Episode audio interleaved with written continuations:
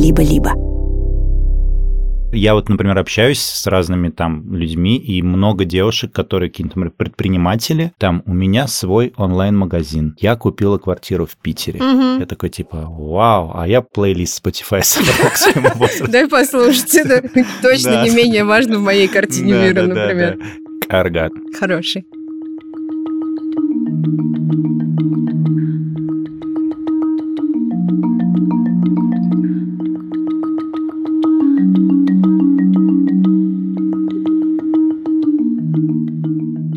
Всем привет! Всем привет. Подкаст «Никакого правильно» студии «Либо-либо» здесь с вами. Здесь с вами вороны-москвички. Это я, И промокшие спички – это я. российского подкастинга. Как тебя зовут? Спичка. Меня зовут Маша Карнович-Вула. А тебя? А меня зовут Ксукс Красильникова. Сегодня мы говорим про мужчин, психотерапию и хрупкую маскулинность. В связи с этим несколько слов. Мы записываем этот выпуск 9 октября. Очень хочется верить, что к началу ноября, когда он выйдет, мир хоть немножко очухается от новой волны жестокости и охолонится и попустится.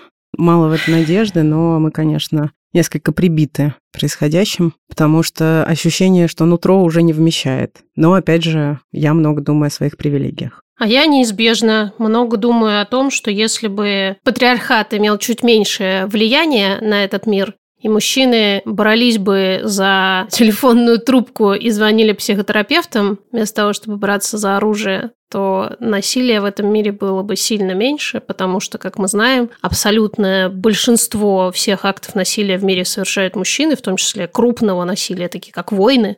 И мне кажется, что в этом контексте наш разговор очень и очень важен. Согласна с тобой. Итак, мужчины. К нам сегодня придет Константин Потапов. Это человек, который в последнее время стал, кажется, достаточно популярным в Инстаграме, снимает гениальные рилсы, но вообще он писатель. И мы просто что-то увидели и поняли, что нам сильно нравится Константин, его манера репрезентовать себя в интернете как-то очень сочетается с тем, что мы любим. Ждите Константина, мы тоже ждем. Сегодня мы выдаем вам последнюю порцию наших с онлайн-магазином «Самокат» макарон, которые не панацея. Здесь такой должен быть. Это макароны из мягких сортов пшеницы, которые выдают в детском садике. Это рубрика с вашими историями о том, как вам удается или не очень удается убедить детей, что зеленый салат ничем не хуже картошки фри. Так они и поверили. Ага. Сегодня у нас вот такая история. Ее нам рассказала Наташа. Я обнаружила, что в котлеты можно тереть овощи, причем практически любые. Цукини, тыкву, черешки брокколи. Черешки брокколи. Еще у нас проходит зеленое пюре, что, конечно, удивительно, потому что цвет термоядерный, дети такое оценили. Под конец варки картошки добавляю листья кейла, потом их отдельно перебиваю в блендере с парой ложек воды от варки. Пюре делается как обычно, а вместе с жидкостью я доливаю и зеленую жижу. Считаю, это великолепные лайфхаки. Макароны не панацея. А в зеленой жиже много пользы, как ни крути. Да. Но вообще, конечно, мы тут все про еду и про еду, и про еду. А у самоката ведь своя косметика есть. Предложите ребенку перекусить косметикой.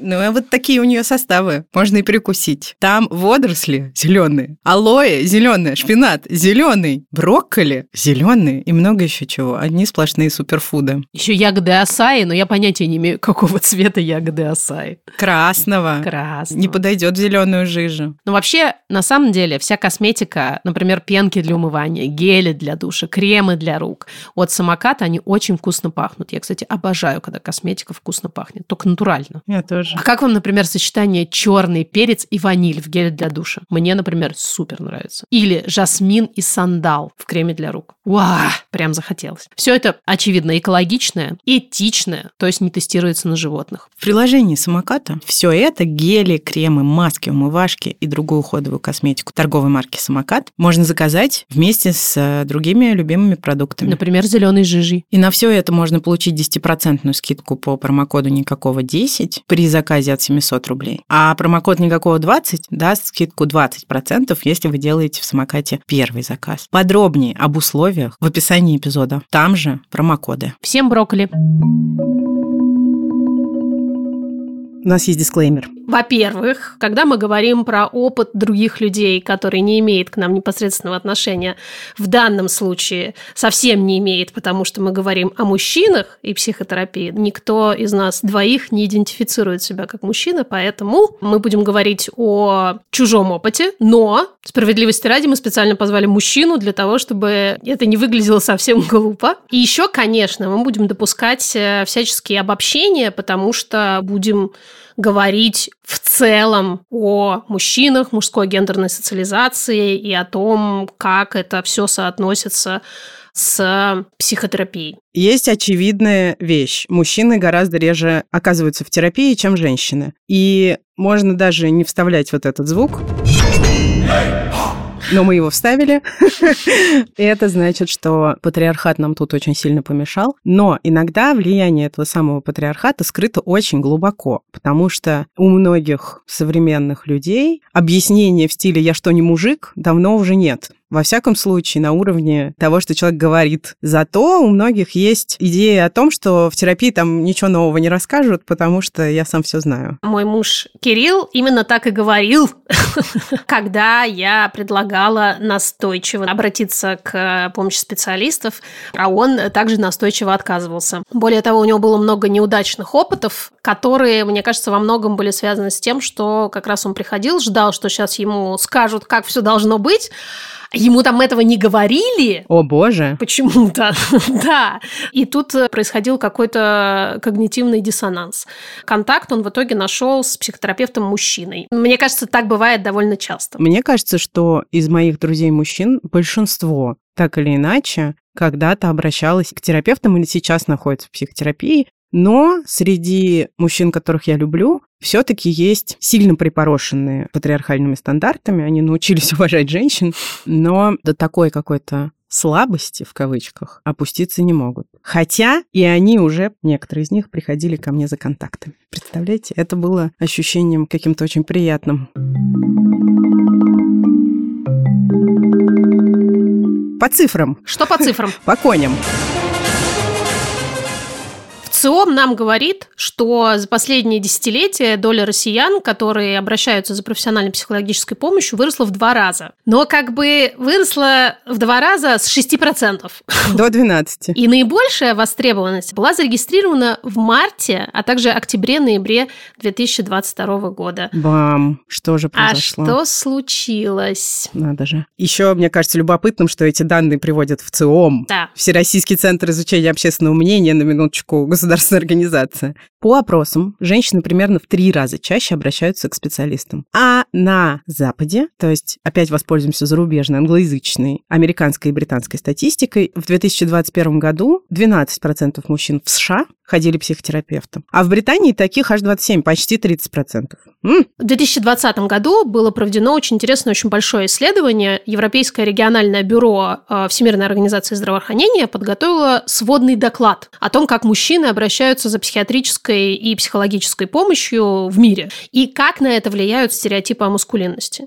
И вот, э, что касается России, автор выяснили, среди клиентов-психологов в России чаще всего прерывают терапию именно мужчины. А еще именно мужчины в четыре с половиной раза чаще, чем женщины, совершают суицид. Совпадение ли это? Да, мы, мне кажется, не раз говорили о том, что в целом мужчины гораздо чаще совершают суицид, потому что существуют патриархальные нормы, которые предлагают мужчинам некоторые устоявшиеся способы быть с ментальными трудностями. Сейчас тоже важно это сказать. Они чаще находят выход в алкоголе и психоактивных веществах, которые вызывают зависимость.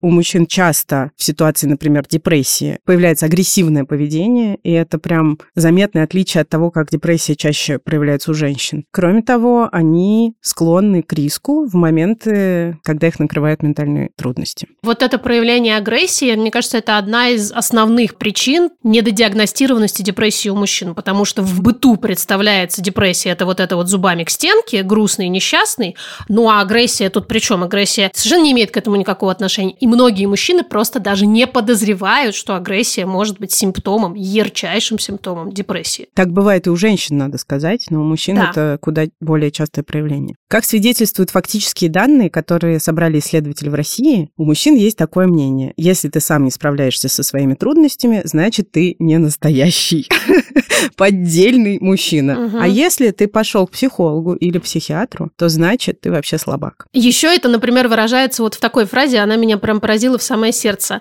Психолог – это как маникюр, только для женщин. То есть, если ты идешь к психологу, то ты не мужик. Хочется здесь сказать, что маникюр тоже может быть для мужчин. И даже, о боже, педикюр тоже может быть для мужчин. Вообще, ухоженные руки и ноги – это не то чтобы признак слабости или феминности. Точно так же, как и здоровая психика. Это не признак слабости, а мы верим, что вообще-то ровно наоборот. Привет, Костя. Привет. Расскажи, пожалуйста, о себе. Хорошо, я писатель, сценарист и чуть-чуть драматург, и еще я снимаю смешные, как думают мои зрители, скетчи в Инстаграме. Я принадлежу к числу твоих зрительниц и подтверждаю, действительно смешно. Супер, спасибо. Спасибо тебе за это, очень временами оттягивает. Ты вообще у себя в блоге достаточно много рассказываешь про твой Да. опыт психотерапии и про то, как ты пересматриваешь какие-то жизненные обстоятельства и, может быть, даже взгляды, убеждения, и то, как ты с самим собой обращаешься. Да. А, почему? Как, как так вышло?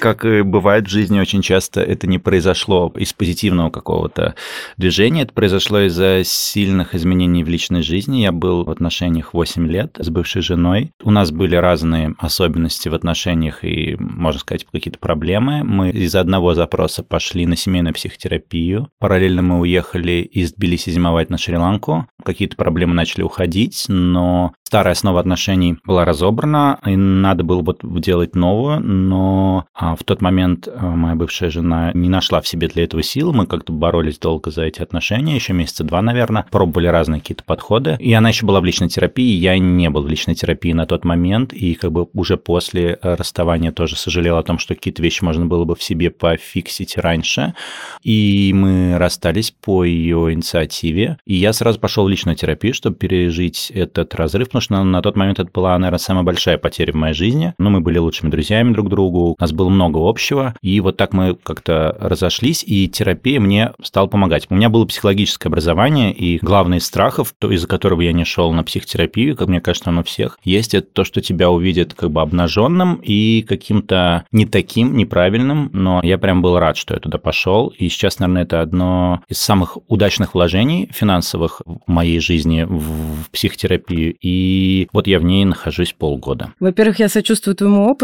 Спасибо, спасибо. Искренне. Во-вторых, что-то мне пришло в голову, что когда я начинала терапию, правда, это было 13 лет назад. До того, как это стало мейнстримом. Каждый год я пытаюсь вспомнить, сколько лет назад это началось. У меня почему-то не было, а может быть и был тогда страх вот открытия собственной уязвимости. Не знаю, может быть это тоже гендерная штука Да, отчасти. хрупкая маскулинность. Конечно, мне кажется, да, это про уязвимость в меньшей степени человеческую, в большей степени именно гендерную. А если ты мужик, ты должен решать свои проблемы сам, крайнем случае с друзьями, в самом крайнем случае с друзьями и водкой, но совершенно точно не в кабинете у специалиста. У современных мужчин еще есть разные другие вещества, чтобы решать свои проблемы.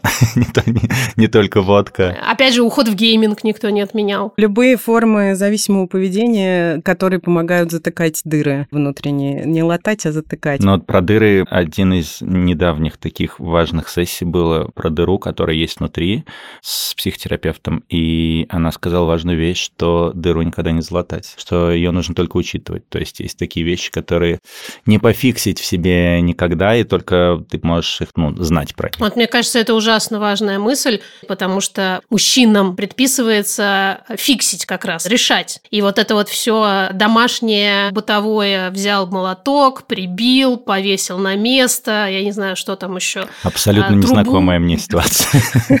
Да, кстати, как и большинству знакомых мне мужчин, но так или иначе, по крайней мере, не знаю, как у тебя, но у моего мужа есть, или было до какого-то момента, некоторое несоответствие того, что вот он такой вот нерукастый, с тем, как его растили в представлении, каким должен быть мужчина. Папа там всю жизнь копался под капотом у машины. То есть вот это вот нужно решать вопросики. Не сидеть, а вопросики решать. Мой опыт достаточно длительный. Показывает, что к этим дырам можно подходить с разных сторон. Ну, если она сквозная, то да, можно с разных сторон.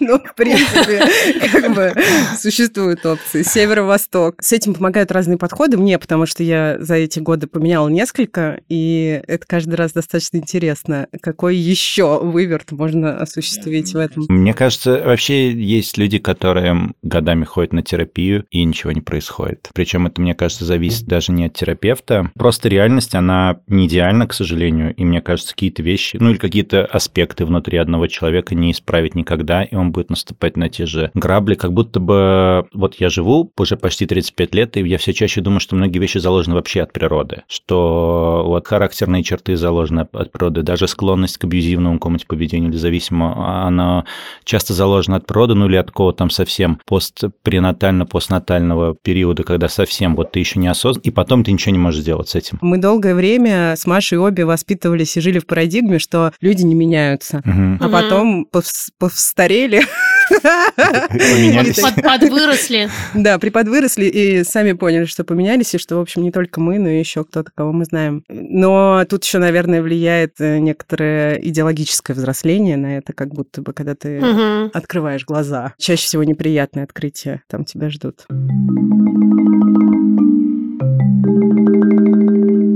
Ты сказал, что ты принял решение пойти в личную терапию, потому что произошло Мгм. какое-то разрушение мира, и тебе э, вроде как стало настолько плохо, поправь меня, если я ошибаюсь, да, Да. что стало понятно, что ну все, вариантов нет, надо идти.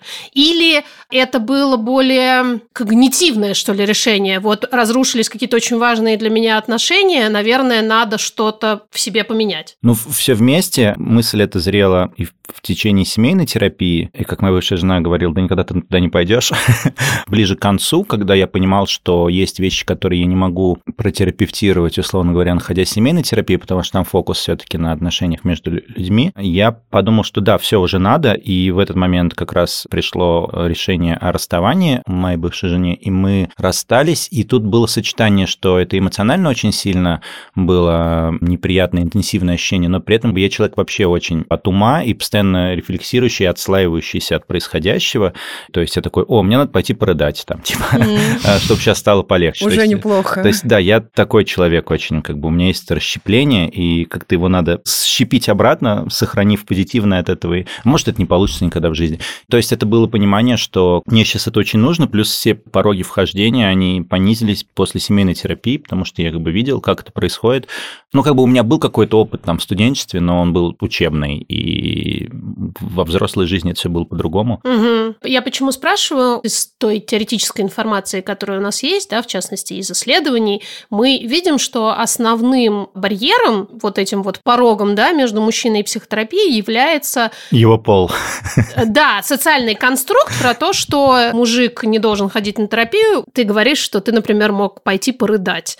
Уже максимально не классическое мужское гендерное поведение. Да, я, я как гость э, для мужского гендера не очень э, хороший, потому что я всегда знал, что моя сила в том, что я могу, не знаю, поплакать спокойно, и для меня это нормально. То есть у меня, я был в контакте с своими, своими эмоциями, и я пошел а, и на психологию лечиться, наверное, потому что было достаточно Ага. травматичное детство, и многие вещи я понял и даже отработал. Когда я рассказываю там про свое детство какие там были вещи, люди такие, типа, ты чё, а как ты вообще? А мне, я уже спокойно к этому отношусь. Какая-то семейная история. Понятно, что когда началась терапия, мы полезли глубже, что-то там было еще найдено, но в целом, как бы та ситуация, которая была у меня, достаточно распространенная, абьюзивная. Хотя, не знаю, мой терапевт сказал, это мне, может, в качестве поддержки, может, это правда, что она не сталкивалась с мужчиной, у которого было такое количество физического насилия в детстве.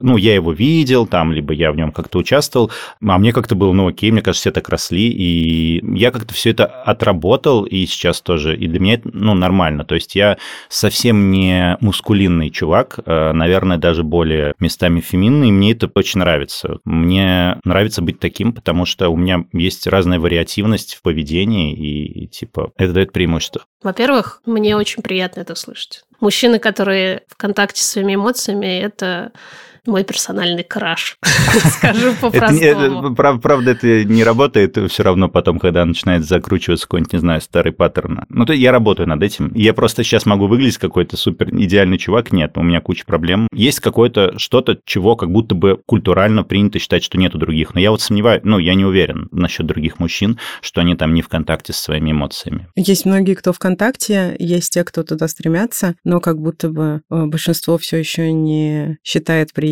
приемлемым условное рыдание в момент, когда эмоционально сложно. Угу. Ну, вы чаще, наверное, контактируете в интимном пространстве с мужчинами во всех смыслах этого слова и знаете, рыдают они или нет. Но мои какие-то лучшие друзья могли при мне рыдать в очень кризисных ситуациях, и это был момент неловкий, потому что я чувствовал чужую неловкость в этот момент. Но угу. это могло быть, то есть я такое видел. А еще нет как будто культуры реагирования в такой ситуации, как вот мужчина с мужчиной может себя повести, если один рыдает. Или я не права? Мы еще недавно обсуждали с одной подругой, что нет культуры делания комплиментов мужчинам мужчинами. Я сейчас стараюсь это делать. Mm. типа, о, классная стрижка или там что-нибудь такое. И забавно смотреть, как, как мужчина реагирует. Вот.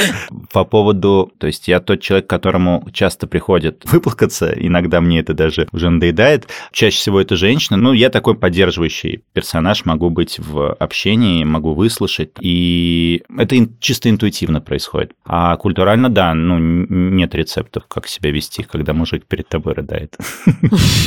Машуля, а у тебя есть рецепт, как себя вести? А, ты со своим мужиком много лет. Он беспрерывно рыдает? Нет, иногда делает перерывы Ну, например, на тот момент, когда рыдаю я или рыдает наш сын. То есть мы стараемся как-то по очереди все-таки рыдать. Но я что имею в виду? Мне кажется, что, например, нет никакого культурного запрета, даже наоборот, на, например, телесный контакт э, между мужчиной и женщиной. И если человек плачет, вполне нормально, например, там взять его за руку или спросить, хочешь ли я тебя обниму.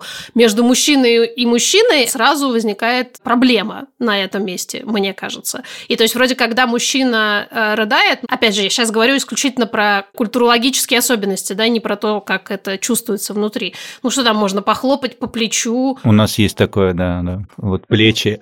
Держись, чувак, там, я не знаю. Блин, у меня проблемы с плечами. Это вообще тоже штука, которая существует, в принципе, культура прикосновений. Что это за движение? У меня очень четкая ассоциация с каким-то, ну, таким формально бытовым, что ли, прикосновением. Да-да-да. Ну, вообще, кстати, у этого есть нейробиологическое обоснование. Все как я люблю. Похлопывающее движение – это штука для активации парасимпатической системы. Можно самого себя прохлопывать, даже рекомендуют. Если гендерная история не была твоим главным барьером, почему ты раньше не пошел в терапию? Это не претензия. Звучит как она, да. Нет, извини, это попытка понять, какие еще у мужчин бывают причины. Ну, страхи. Не, ну, наверное, это гендерная была история все равно. Если говорить максимально просто, это было стрёмно. И стрёмно это было потому, что, ну, я же как-то же вроде бы закончил психфак, я же вроде бы такой нормальный чувак, а оказывается нет, и надо признать в себе, что в тебе есть проблема. То есть это какая-то уязвимость, да. В итоге-то весь психотерапевтический подход, ну, во всяком случае, то, в котором нахожусь я, это экзистенциальный подход, он э, про то, что как раз и надо признавать, что в тебе есть это, и способом признавания своей уязвимости это один из способов как бы излечить эту уязвимость и все такое, там ты по другим углом это смотришь, но когда ты снаружи находишься, ты не можешь в это войти. Теперь поняла, спасибо. Знаешь, у нас была одна преподавательница в университете, которая говорила, вот там в человеке есть замороженные какие-то тела, и некоторые лучше не откапывать откапывать, ну, потому что уже не хватит ресурса вывести это. И я смотрю, например, ну, не буду там называть конкретно своих родственников из моего семейного древа, и я понимаю, что если начать это все разворачивать, это можно потом не завернуть. Опять же, мы сейчас находимся с тобой вдвоем, как часть этого подкаста, в городе совсем нерелевантном, если говорить про тусовку переехавшую. Мы mm-hmm. же можем говорить, где мы находимся? Я открыто. Да, вот, ну, я к тому, что... Мы находимся в Тбилиси. Да, мы находимся в Тбилиси, и мне кажется, здесь процент мужчин, которые ходят в психотерапевту гораздо больше. Мы угорали с друзьями, что здесь у каждого есть свой психотерапевт. Вот, у девушек уж точно, а ну и у парней там... Ну, я тоже всех агитирую теперь. У меня есть которые знакомые, у которых нет психотерапевта. Я им говорю, что вам надо пойти к психотерапевту. Я... Ты говоришь, ну, что ты как не мужик, у тебя что, терапевта нет? Ты что, не рыдал? Ой, я сделал, я все, вы придумали мне новый скетч, я такой прям сделаю. О, отлично. О, ей, класс. Маш, я очень хочу прочитать цитату с сайта Департамента труда и социальной защиты населения города Москвы, опубликованную в 2021 году. Сейчас. По данным Московской службы психологической помощи, более 70% обратившихся на консультацию по тому или иному вопросу составляют представительницы прекрасного пола. Мужской пол, как правило, ищет статусного профессионала, отмеченного дипломами и достижениями. Женщина старается получить... А что же здесь случилось с прекрасным полом? Ну, потому чтобы не повторяться просто. Лексический выбор. Вся слабая половина человечества старается получить информацию от знакомых. Я отношусь здесь к слабой половине человечества. Ну, Мне... мы уже это выяснили в целом, да. Кстати, если бы не чудовищный вординг, то информация это интересная, потому что мои какие-то бытовые наблюдения подтверждают эту мысль, что среднестатистически мужчинам гораздо важнее дипломы, умные слова в названии терапевта, может быть, там даже какой-то кабинет. И вот, например... С рамочками на стенах. Да-да-да. Как да, у да. меня дома. Ну, нет, у тебя другие рамочки. А там такие прям зашкварные такие вот эти вот дипломы. В смысле, что дипломы зашкварные, а дизайн. С вензелями. Ну и клиенты условных Лобковских и же с ними, это чаще всего мужчины. Именно потому, что, во-первых, чаще всего мужчины готовы потратить вот эти сумасбродные абсолютно деньги, и еще, мне кажется, часто представляется, что между этим есть связь. То есть, если я заплачу стошу за сеанс, то меня пофиксит сразу. Какая-то, да, внутренняя значимость еще поднимается из-за денег. Да. Но он, я, так как у меня вот недавно стал этот Инстаграм раскручиваться из-за коротких смешных видео, и мне часто приходят запросы на рекламу психологов, и я прихожу постепенно к мнению, но оно раньше было, что хороший психолог не может быть популярным, потому что, mm. чтобы быть популярным нужно упрощаться, а если ты хороший психолог, ты как бы настолько личностный у тебя должен быть подход индивидуальный, что ты не можешь быть, у тебя не может быть ресурса на популярность. Я не понимаю, как это сформулировать точнее, но как будто один концепт противоречит другому. Ну, как минимум, они перпендикулярны. Да, мне кажется, я понимаю, да. Простые ответы. То есть не столько, что ты тратишь на это время, сколько, да, ты должен давать простые ответы на сложные вопросы, чем занимается наш неуважаемый Михаил. Я думаю, ему глубоко наплевать на наше уважение или нет, но... Абсолютно, я в этом Он делает то, что ему хочется, и не делает, что ему не хочется в целом. Точно! Просто пример для подражания. Да. Сейчас мы послушаем ваши голосовые сообщения. Спасибо вам большое. А, в этот раз а, мы взяли только мужчин, потому что решили представить э, мужской опыт непосредственно через его обладателей. А, благо мы с Суксой тут представляем тех людей, которые говорят о том, о чем не имеют представления. Спасибо вам большое. Мы ценим, когда мужчины пытаются выходить за рамки той самой пресловутой мужской гендерной социализации, пробовать что-то новое и, в частности, как-то осмыслять свой опыт и перерабатывать его. Привет. Я пришел в психотерапию первый раз где-то в 2020 году, когда проживал не очень приятный кризис. Наверное, можно назвать кризис среднего возраста сложно было справляться со своими эмоциями, вообще понимать, что с мной происходит. Я проходил, наверное, месяца три терапевту, и потом почувствовал облегчение и бросил. Но эмоции вернулись в форме агрессии. я долго отмахивался, но когда стал проявлять агрессивное поведение в сторону сына, понял, что пора идти. И по совету жены обратился к психологу. Сейчас я уже почти 10 месяцев работаю с психологом. Отношения с сыном улучшились я чувствую себя намного лучше, более цельным. И ну, мне нравится то состояние, к которому я сейчас пришел. Мне очень важно, что наш герой сделал выбор в пользу психотерапии, в частности для того, чтобы не травмировать своего сына.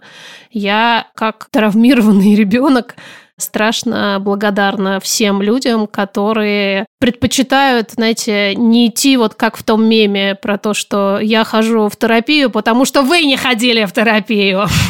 Классно, когда родители начинают с себя. Мне кажется, это может сэкономить довольно много денег детям в будущем. Да ладно, что денег? Я очень не люблю дискурс про деньги в вопросе психотерапии, честно говоря. Ну, слушай, знаешь... Это может сэкономить жизненных сил, э, возможно, внутренних опор. Наоборот, не сэкономить, а дать. История про агрессию, которая прозвучала, она тоже, в общем-то, интересна сама по себе, и круто, что получилось ее отрефлексировать и распознать как какой-то тревожный звоночек, он же набат, он же колокол, для того, чтобы снова обратиться за помощью. Вообще прикольная идея. Мы часто ее тут прогоняем про то, что помощь это не стыдно. И кажется, мы еще ничего не сказали про стыд, но кажется, что вот этот компонент тоже достаточно заметный в разговоре о психотерапии для мужчин. Привет, подкаст. Привет, Маша Иксукса. Я в психотерапии чуть больше четырех лет. Пришел я туда, потому что мне показалось, что пора разбираться с тем, как я рос, как я был воспитан родителями и вообще. Но больше я хочу обратить внимание на ваш подкаст как опыт психотерапии для меня. Потому что я некоторое время про вас узнал где-то год назад и слушаю иногда с тревогой, иногда с удовольствием, иногда это как бальзам на душу, иногда у меня сильно подгорает. Но для меня это отличный способ проверить свои привилегии и посмотреть, насколько же я на самом деле в своем пузырике живу и каких-то вещей просто не замечаю. И несмотря на какие-то противоречивые чувства иногда во мне, это мне помогает шире взглянуть на то, как вообще люди живут. Спасибо. Господи, ну как приятно. Спасибо, ну. Ярослав. Мы продолжим поставлять э, контент, слова и мысли для того, чтобы у вас подгорало. Но не только. Ну да, и чтобы становилось интереснее и понятнее. Как мне приятно, что мы оказываемся поддержкой не только для наших многочисленнейших женщин-слушательниц, но и для мужчин-слушателей тоже. Ну вот история про то, как я не пошел в терапию, можно сказать. У меня была ситуация, когда ничего уже не хотелось, я был очень уставший, и жена посоветовала обратиться за помощью, но психиатр меня успокоил, сказал, что брат, у тебя просто выгорание, надо больше времени уделять себе. Ну так как сейчас прям не можешь в отпуск, попей вот эти таблеточки и иди в отпуск. И будет у тебя все более-менее неплохо. Ну вот, собственно, помогло. Маша. Сестра. Мне понравился больше всех вот история психиатр, который сказал брат. Брат. Пей таблеточки. И все будет нормально. Мне кажется, это такая вот как раз мужская солидарность. Это очень странное сочетание. Обычно про выгорание не лечится таблетками. Да. Но мы не знаем, какие таблетки он дал. Может, он дал Фенотропил. амфетамин, да, что продержать. Ну, действительно. И выиграть. Может, новопосит? Новопосит и отпуск – это нормальное сочетание, да, если нет ментальных расстройств. Но хочется сказать, что если ментальное расстройство все-таки есть, и под таблеточками подразумевались, например, антидепрессанты или противотревожное, или что-нибудь еще в этом роде, то не можем не повторить, что абсолютно все исследования показывают, что наилучшим сочетанием является психотерапия и фармподдержка. Напомним, что если состояние очень тяжелое, то фармподдержка – это первая линия, совершенно необходимая. Иногда психотерапию врачи откладывают на попозже. Я вспоминаю, как у нас преподавали психотерапевты и психиатры. Мы до третьего курса жили в этой сказочной парадигме, такой Хогвартса, о том, что все болезни, все от головы, психологи не болеют. И вот это дает тебе иллюзию некой власти над твоей жизни, и в то же время это очень токсичный конструкт, потому что если ты болеешь, ну, значит, ты чего-то не решил, значит, ты не принял, не отпустил полностью. У тебя нет никакого способа доказать обратное. Потом пришли нам преподавать на третьем курсе на некоторые дисциплины врачи, и там была противоположная во многом картина, что не ощущение человека определяет картину болезни, а картина болезни во многом определяет ощущение человека. И они были, наоборот, за такой объективный подход. Понятно, что истина где-то... Но я не верю, что посередине, мне кажется, во многих вещах мы детерминированы очень сильно нашим биоосновой, и иногда ты сломал ногу, потому что ты просто сломал ногу, и даже если начнешь разбирать, как ты там сломал ногу, короче, мне кажется, что все это относится к той же логике, по которой возникают конспирологические теории, что мы полностью можем мир, если не мы, то хотя бы кто-то может контролировать, но самая страшная вещь, которую, мне кажется, нам надо всем признавать и учитывать, что мир — это хаос, и в нем часто случаются вещи, которые не поправить ни психотерапией, ничем. Ну, прилетает ракета в твой дом, и ты ничего не можешь с этим сделать. Ну, или просто бывает, что не по Булгакову кирпич падает просто так, потому что бывает, что есть хаос. И вот как раз психиатры, они все вот больше к этой парадигме склоняются, поэтому, может быть, они говорят, что попей таблеточки, братан. Последнее мне хочется сказать, наверное, что э, важно, что сам человек оценивает этот опыт как позитивный, ну, собственно, он говорит, ну и помогло. Да. И мне кажется, mm-hmm. наверное, это самое главное в этой истории, потому что действительно таблеточки ли это были, отпуск или иногда, как мы знаем, опять же, по исследованиям, просто само внимание специалиста, тоже бывает целительным, ты пришел к врачу, он тебя выслушал, валидировал, и тебе уже от этого стало полегче. Это такое загадочное сочетание. Главное, конечно, для меня в этой истории, что человек все-таки обратился за помощью. Мне кажется, это очень классно. А по поводу внимания специалиста у меня была жуткая история на практике, когда мы, я учился на психфаке на телефоне доверия, мы там сидели, и там ты должен брать телефон по очереди, я пришел, а мы сидели типа, ну, день-ночь под 12 часов, и звонит телефон, и мне рассказывает женщина о том, что все в ее жизни плохо, она прожила жизнь плохо, она сожалеет об этом, и я не знаю, что я сейчас с собой сделаю, и вешает трубку.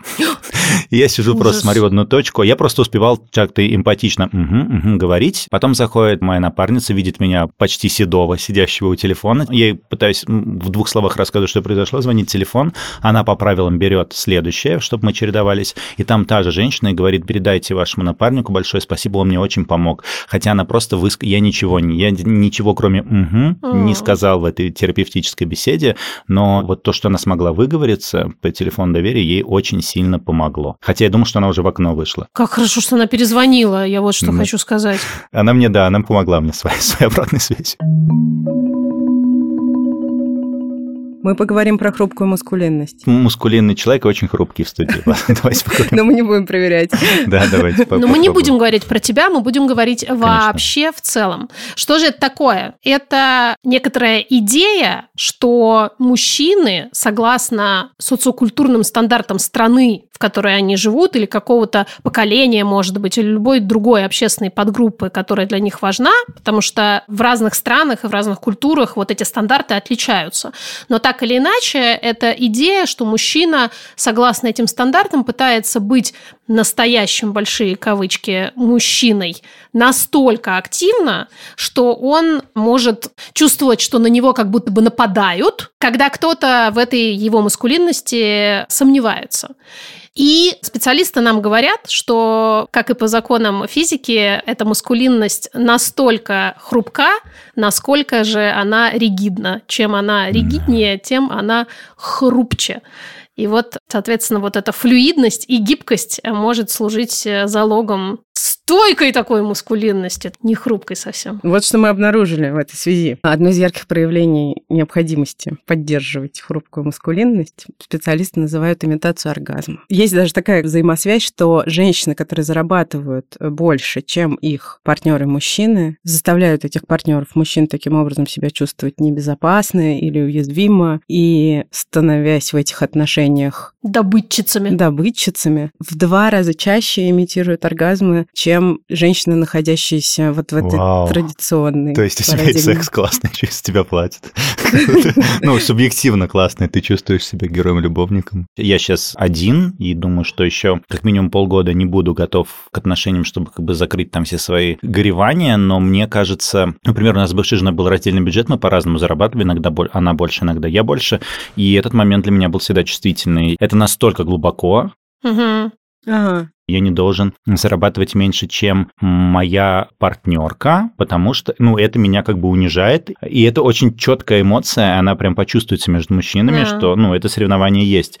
Я не могу себе представить, например, что если девушка будет зарабатывать супер больше, чем я, не могу себе пока представить комфортно в этих отношениях. Если это прям разительная, на порядок разница в цифрах. Если там типа, ну, как-то больше, ну окей. Сколько типа. процентов норм? 30, 20.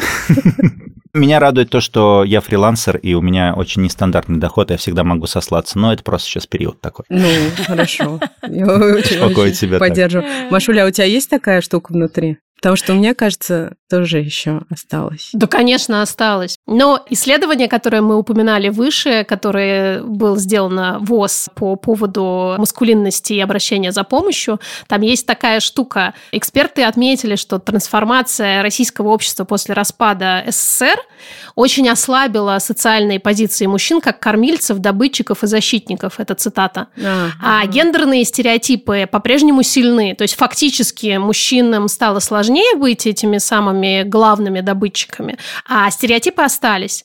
И поэтому представления мужчин о маскулинности, опять же цитата, разбиваются о жестокую реальность. Ну, давай будем смотреть чему-нибудь в глаза. Есть еще не менее жестокая реальность о том, что pay gap составляет больше 30% во всяком случае в России. И все-таки, все-таки этот мир еще вертится на хую. Будем честны.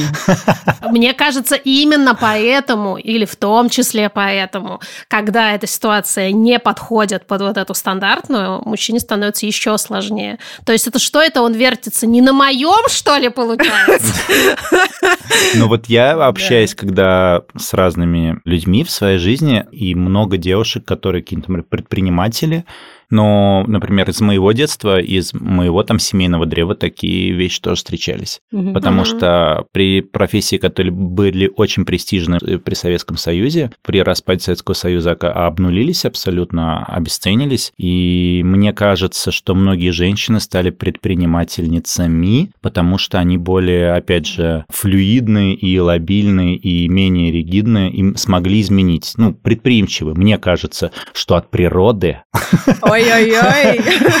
Привет, комментарии, привет, комментаторы. От природы в женщины, может быть, это заложено. Может, не от природы, окей. Но типа гибкость какая-то мышления, как будто бы у женщин больше. Вот чисто из моего 35-летнего скромного опыта жизни, что мужикам сложнее бывает перестроиться. Да. Ну, просто женщины вынуждены быть более гибкими, потому что им вообще нужно преодолевать гораздо больше препятствий. Может быть. В среднем. И подстраиваться с детства. Да, и подстраиваться с детства, потому что как раз нас убеждают, что ровно так делать и да, надо. Да. Но какими бы ни были, э, как говорят исследователи, причины этой пошатнувшейся хрупкой маскулинности, чаще всего, увы, главный ответ – это агрессия и разные формы насилия. Опять же, в том числе потому, во-первых, как мы уже сказали, потому что это некоторая социально одобряемая форма мужского поведения, и еще и потому, что это тоже проявление а, самых разных ментальных расстройств, которые зачастую случаются с мужчинами именно на фоне невозможности соответствовать этим рамкам патриархата. А вот у меня, у меня вопрос, если мы сочувствуем хрупкой маскулинности, мы опять же ее э, рушим, получается.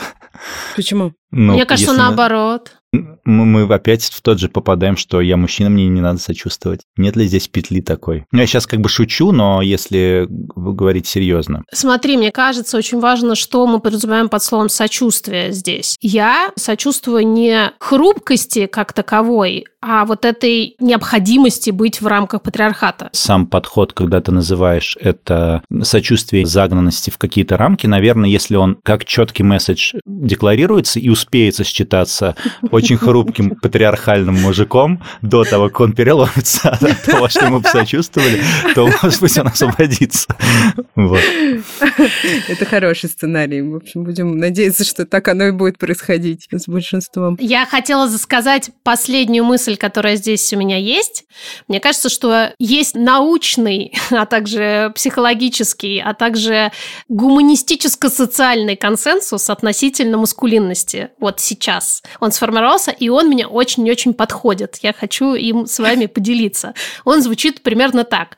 Вообще-то сейчас никто не знает, что такое быть мужчиной.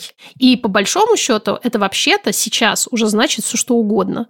И ты, будучи мужчиной, это тот, кто решает, что такое быть настоящим, прости господи, мужчиной. Мне очень эта мысль подходит, и мне кажется, что она может быть очень освобождающей от тисков патриархата. Мне кажется, что да, но как будто бы есть еще шелуха, и то, что ты сейчас описала, это некоторая идеальная картина мира от шелухи очищенная. Да, по крайней мере, я вот так скажу. Я Алёше, своему сыну, здесь я всегда вынуждена оговариваться, если и когда он будет способен понимать абстрактные идеи, конструкции, я ему обязательно буду повторять именно это. Не существует никакого настоящего мужчины, выдолбленного в камне. Ты сам решаешь, что для тебя это значит. Мы вырастим фрустрированное поколение, у которого не будут знать вообще где что. Но я просто угораю, потому что это может быть в другую сторону перекручено. Может, я вообще ни на секунду с этим не спорю. Это вероятность. Может быть, он мне скажет, мама, господи, я хотел бы расти, четко зная, что такое да. быть настоящим мужиком. Да. А ты мне какую-то хуйню всю жизнь, значит, вешала на уши, что будь кем ты захочешь, а я не знаю, кем я хочу быть. Короче, да, но вот э, такая у меня мысль. Да и. Сейчас модно говорить да и, чтобы не было против... да, противостояния, да. Спасибо, спасибо. Да и. Окей, это какое-то новое для меня, я должна это запомнить, хорошо. Да, чтобы не было отрицания. Да, Ты да, говоришь, да. по сути, отрицание, но говоришь через и. Да, да, да. Спасибо большое, Костя, что ты к нам пришел. Это Спасибо, что позвали. Было чрезвычайно интересно, ничуть не менее интересно, чем мы ожидали. А мы ожидали, ну, мы, мы конкретно, Мария Викторовна, ожидали многого. Вот, и ты нам многое дал. Спасибо за твои мысли и за то, что ты поделился каким-то очень уязвимым опытом своим. И мне это очень важно. Спасибо вам. Да, правда, очень ценно. Спасибо тебе большое. Спасибо. Мы уходим. Нас зовут Ксукса и Маша. Мы делаем делаем подкаст «Никакого правильно» вместе с... Нашей дорогой, любимой командой, с Юрой Шустицким, нашим звукорежиссером и саунд-дизайнером, с нашими продюсерками Юлией Стреколовской и Лилией Чесновой, и с нашей художницей и дизайнеркой Наташей Поляковой. Мы любим вас, дорогие. Будем здесь в следующий вторник. Пока-пока. Пока. Это пост был о том, что не нужно исключать мужчин из феминистского дискурса и не нужно... В смысле? И не нужно по умолчанию относиться к мужчинам как к людям, которых нужно вдавливать в землю. Я называю это члена персона. Давайте не будем. Подожди, подожди, мразь мужская. Вот так вот. Не, ну, давайте быть толерантными. Члена персона. Друзья, у Либо-Либо есть подписка, но, возможно, вы не знаете, что первые две недели и только в Apple подкастах можно совершенно бесплатно слушать бонусные эпизоды ваших любимых подкастов и подкаст-студия со всеми секретами о нашей работе. Если Apple подкасты вам не подходят, приходите в закрытый телеграм-канал Либо-Либо, там тоже все это есть. Ссылки в описании и помните, что подписка – это лучший способ нас поддержать. Спасибо.